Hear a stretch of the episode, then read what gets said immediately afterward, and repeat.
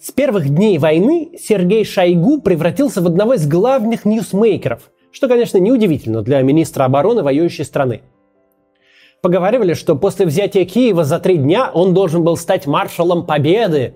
Ну, а после провала в провоенных кругах его стали называть исключительно фанерным маршалом. Но, учитывая тотальную непрозрачность российской политики, новости вокруг Шойгу главным образом базировались на слухах. Говорили, что Шойгу то ли отстранен от э, руководства за провал украинской кампании, то ли уже арестован. Постоянно писали, что министр обороны перенес не то инфаркт, не то инсульт, не то все сразу. Журналисты с энтузиазмом э, подсчитывали, сколько дней он не появлялся на публике. Кто-то, наоборот, заявлял, что Шойгу вместе с другими военачальниками готовят госпереворот. Все это оказалось неправдой. Сегодня, через 185 дней после начала трехдневного марша на Киев, Шойгу остается на своем месте, в очередной раз демонстрируя чудеса политической непотопляемости. Жизнь Сергея Шойгу – это зеркало всех постсоветских десятилетий. Ему принадлежит уникальное достижение. Он проработал во всех правительствах после распада СССР. Шойгу – единственный член Гайдаровского кабинета, до сих пор занимающий высокий государственный пост – в России 90-х и начала нулевых в стране с развалившейся инфраструктурой все взрывалось, тонуло и горело. В Министерстве по чрезвычайным ситуациям работы было хоть отбавляй. Шойгу был постоянно на виду, а возглавляемое им ведомство оставалось чуть ли не единственным дееспособным органом государственной власти. В путинской России вчерашний МЧС Шойгу стал одним из главных виновников и исполнителей нападений на чужую страну. Как пройти путь от главного спасателя до военного преступника? Об этой примечательной карьере поговорим мы с вами сегодня.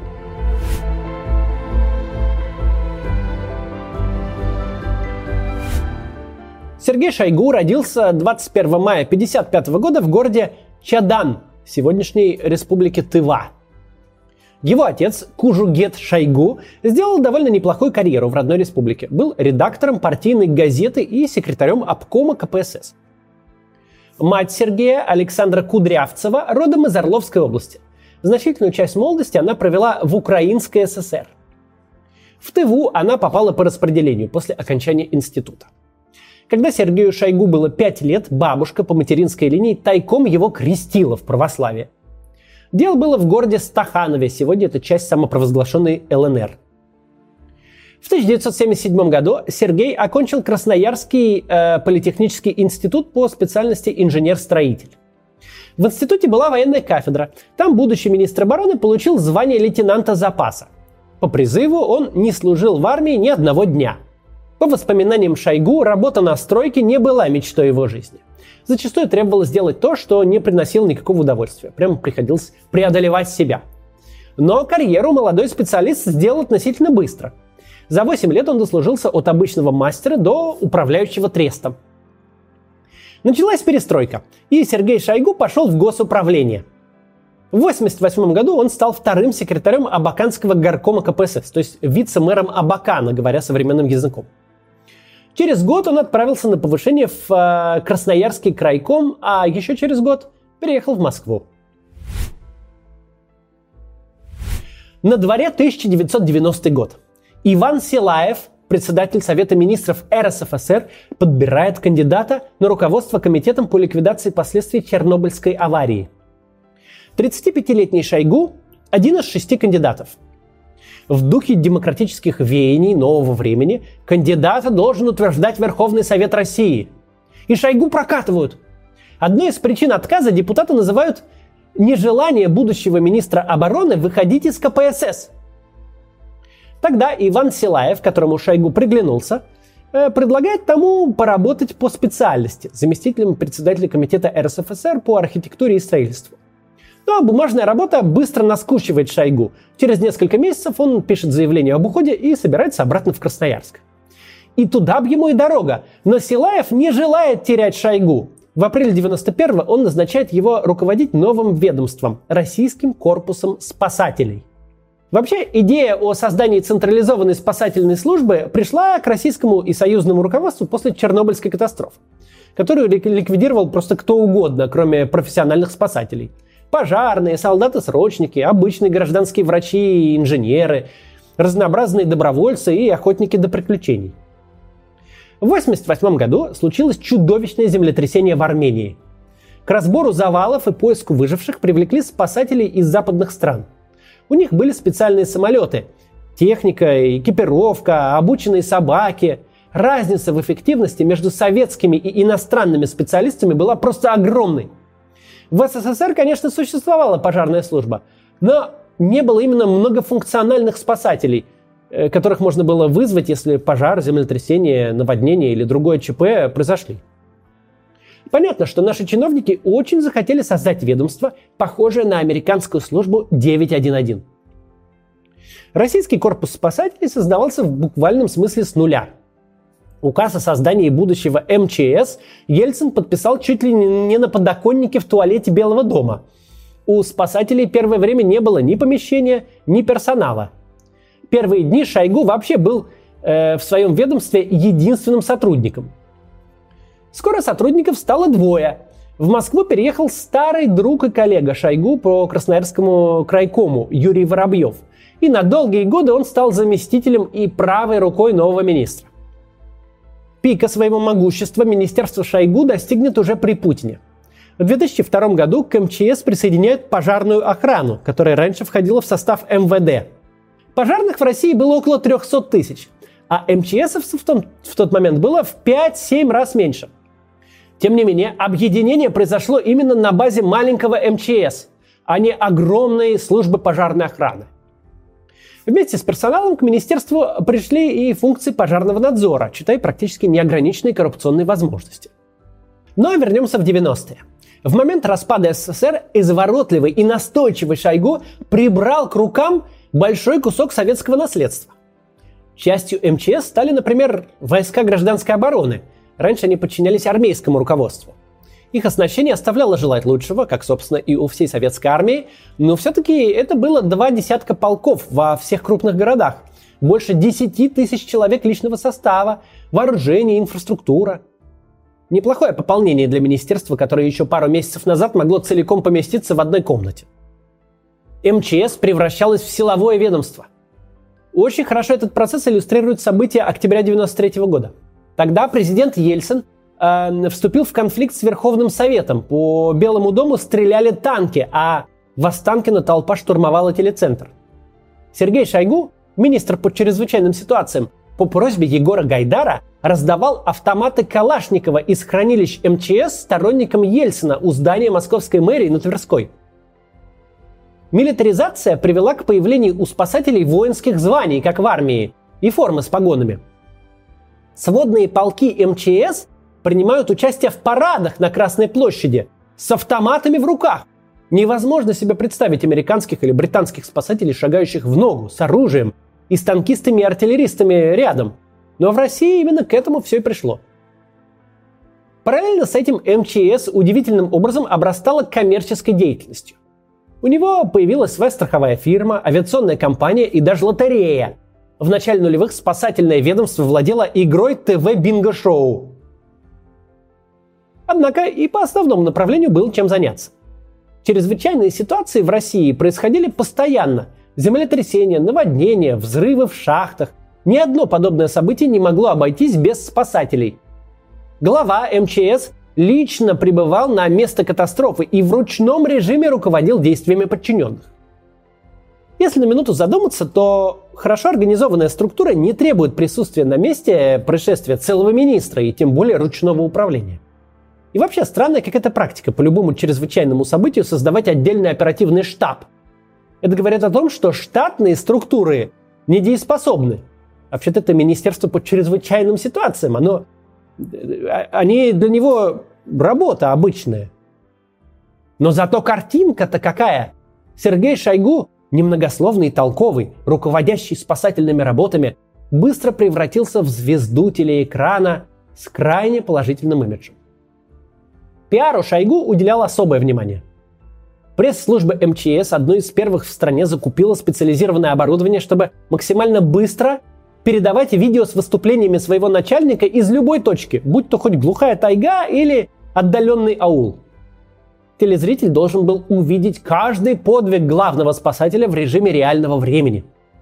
Наш гений пиара, естественно, не собирался останавливаться на должности главы МЧС. Он сделал шаг в большую политику. На самом деле политикой Шойгу занялся еще в начале 90-х годов. Так сказать, без отрыва от основной деятельности занялся. В 92-м он был назначен председателем комиссии по урегулированию грузино-осетинского конфликта. После Осетии Шойгу отправили в Таджикистан, где началась гражданская война. Там он ненадолго даже оказался в заложниках у одного из оппозиционных полевых командиров. Этот командир собирался обменять Шойгу на танки – все закончилось довольно быстро и благополучно. В процессе поездки за этими танками боевики сами попали в плен к российским военным. Пик политической деятельности главы МЧС пришелся на конец 90-х. Олигарх Борис Березовский убедил ельцинское окружение, что необходимо создавать новую партию власти, которая поможет молодому преемнику Владимиру Путину победить коммунистов на думских выборах 99 года. Она же поддержала Путина на президентских выборах в 2000-м Партия получила название «Единство». Позже она превратится в Единую Россию. Нужна была тройка лидеров. Людей из власти с хорошей репутацией. Непростая задачка, мягко говоря. В итоге в президиум вошли э, борец Александр Карелин и генерал МВД Александр Гуров.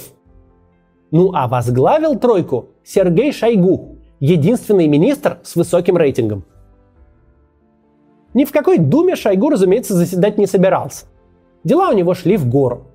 В 99-м он получил звание Героя России. В 2003-м стал генералом армии, при том, что не служил ни одного дня.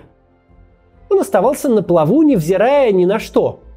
Гремели коррупционные скандалы, заместитель Шойгу отправился в тюрьму, но к главе МЧС вопросов не возникало. Пылали катастрофические пожары 2010 года, выгорали целые деревни, и обнаружилось, что на огромных территориях нет ни одного пожарного расчета. Те пожары погубили карьеру даже непотопляемого Юрия Лужкова, но не Сергея Шойгу. Впрочем, в 2012 году Шойгу все-таки ушел из МЧС. Случилось это ровно в момент возвращения Путина в президентское кресло после недолгой пересменки с Дмитрием Медведевым.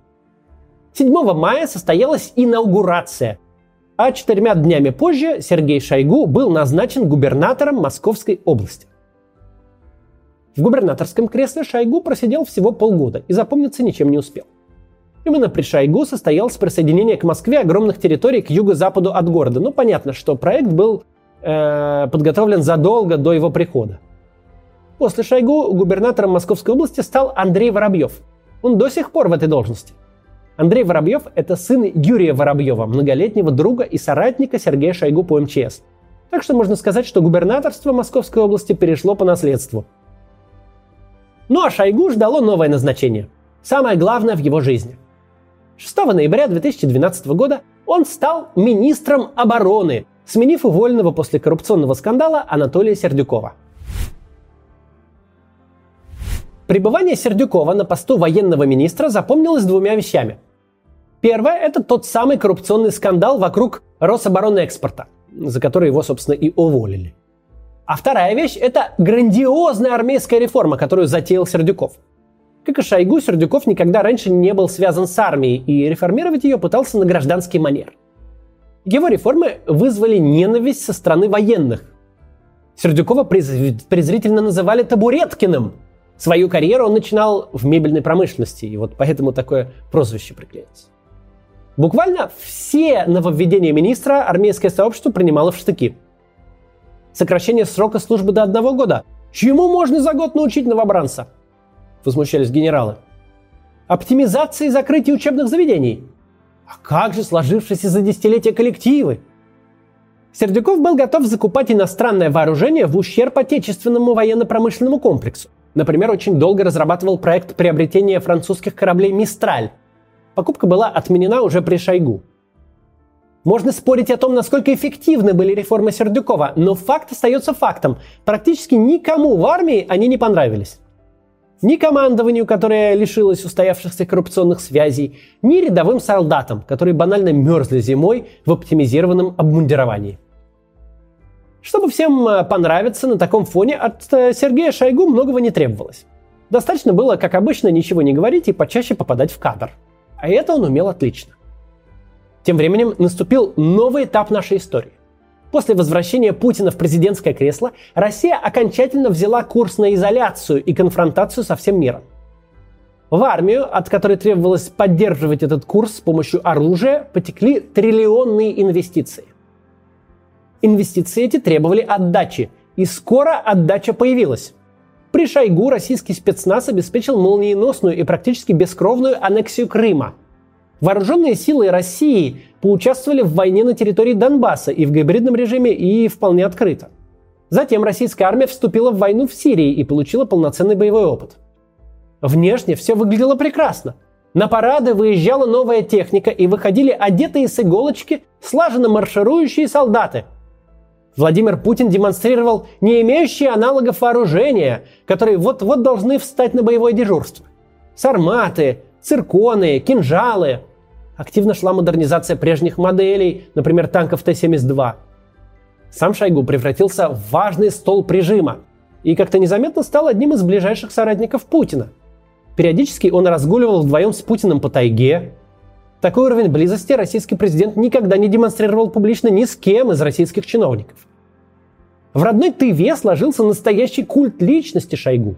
Портреты министра обороны висят в кабинетах чиновников, в школах, в государственных учреждениях.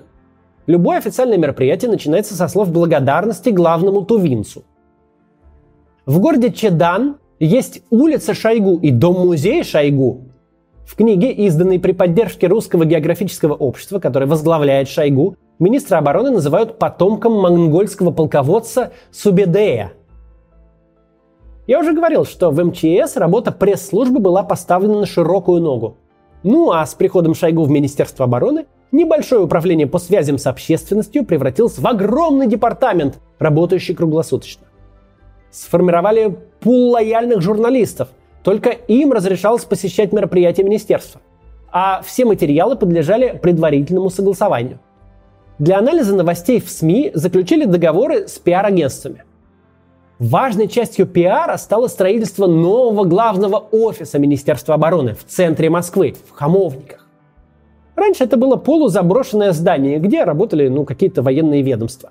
В 2014 году его реконструировали, достроили и создали там Национальный центр управления обороной. Это оттуда вещает генерал Коношенков про успехи российских войск в Украине на фоне зала с компьютерами и бегающей строкой новостей, словно дело происходит в голливудском блокбастере. Еще один мегапроект Шойгу – парк Патриот в Подмосковье. На огромной территории расположился такой военный Диснейленд – в него перевезли часть коллекции танкового музея. В этом парке возвели деревянный макет Рейхстага для реконструкции битвы за Берлин. А рядом построили главный храм вооруженных сил. Тоже гигантское и довольно зловещее сооружение. Храм вооруженных сил, представляете? Вторжение в Украину показало, что скрывалось за этим сияющим фасадом. Когда дело дошло до большой войны, в бой пошли вчерашние срочники, и сегодняшние срочники, кстати, тоже. На... Пошли они, кстати, туда на знакомых нам еще по кадрам из Афгана и Чечни мотолыгах и БМП-2, созданных глубоко при советской власти. Вместо новеньких танков, которые ежегодно катались по Красной площади под звуки оркестра, на фронт отправляются снятые с хранения машины, которые последние несколько десятилетий ржавели где-нибудь за Уралом. И слава богу, на самом деле – Путин решил захватить Украину стремительным броском, поверив в перерождение российской армии при Шойгу. Пересмотрел телевизора и в итоге стал жертвой собственной пропаганды и системной коррупции. Вместо спецоперации он получил полномасштабную войну, которую не сможет выиграть. Потому что вместо грозной современной армии верный мини- министр Сергей Шойгу построил красивую декорацию для впечатляющей телевизионной картинки – Конечно, главный грех Сергея Шойгу – это вовсе не местечковый культ личности имени себя, не тяга к самопиару и сравнение с древними монгольскими полководцами. Мало ли у нас в стране коррупционеров и карьеристов, да еще со странностями такими. Но не каждый из них становится военным преступником, соавтором самой позорной страницы в новейшей истории России. Судьба Сергея Шойгу по-своему трагична.